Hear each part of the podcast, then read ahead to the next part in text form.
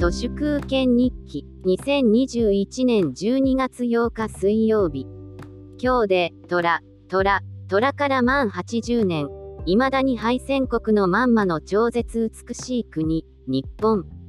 遅い疎い頭のおかしい種子がかかると政財官学マスメディアのかがけている新しい資本主義とは名ばかりで彼らが追い求めているのはそもそも資本主義などではなく単なる封建主義です。岸田文雄のスピーチって真剣な引用が多くて退屈です。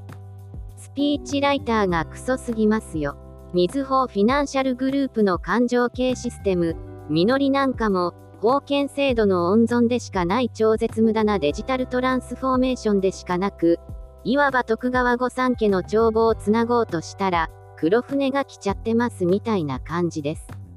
最後はご破産、おじゃん、おしまいになること間違いなしですね。子供に商品券とかクーポンを配るという創価学会と JTB による創価のためのクソ政策も実りのように気持ちの悪い名前がついています。名付けて未来応援給付とか完全に頭が狂ってますがその未来応援もほぼ破綻となってしまいましたね。ポテチン、今から制度設計をし始めて、支給されるのは早くて来年3月とか、ロドンにも程があります。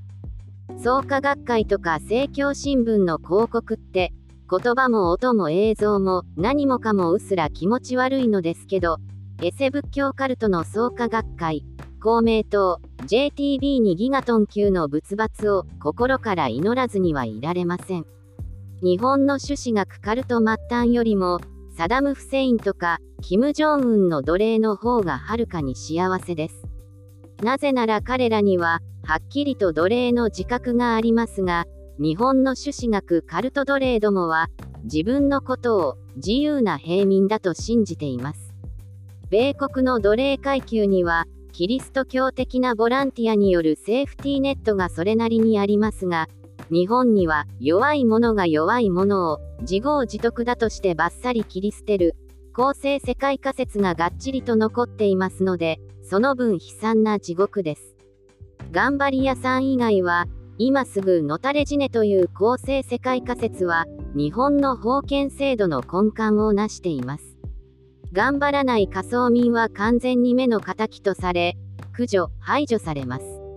ややこしいのは、末端種子学カルトの頑張りには、いじめに耐えるとか、権力者にこびへつらうとか、文句も言わず不利益を甘んじて受ける、などという我慢も努力のうち、とされることです。分相を受け入れてじっと耐えることも努力なので、それをしない人々は地獄へ落ちろとぶったたかれまくります。会社辞めても今年はわずかながら増収増益となりました。ザマーミサラセタクアンポリポリではありますが来年はもっともっと朱子学カルトから遠く離れて独自の裏道を見つけていきたいです。本日は以上です。ありがとうございました。人の行く裏に道あり花の山。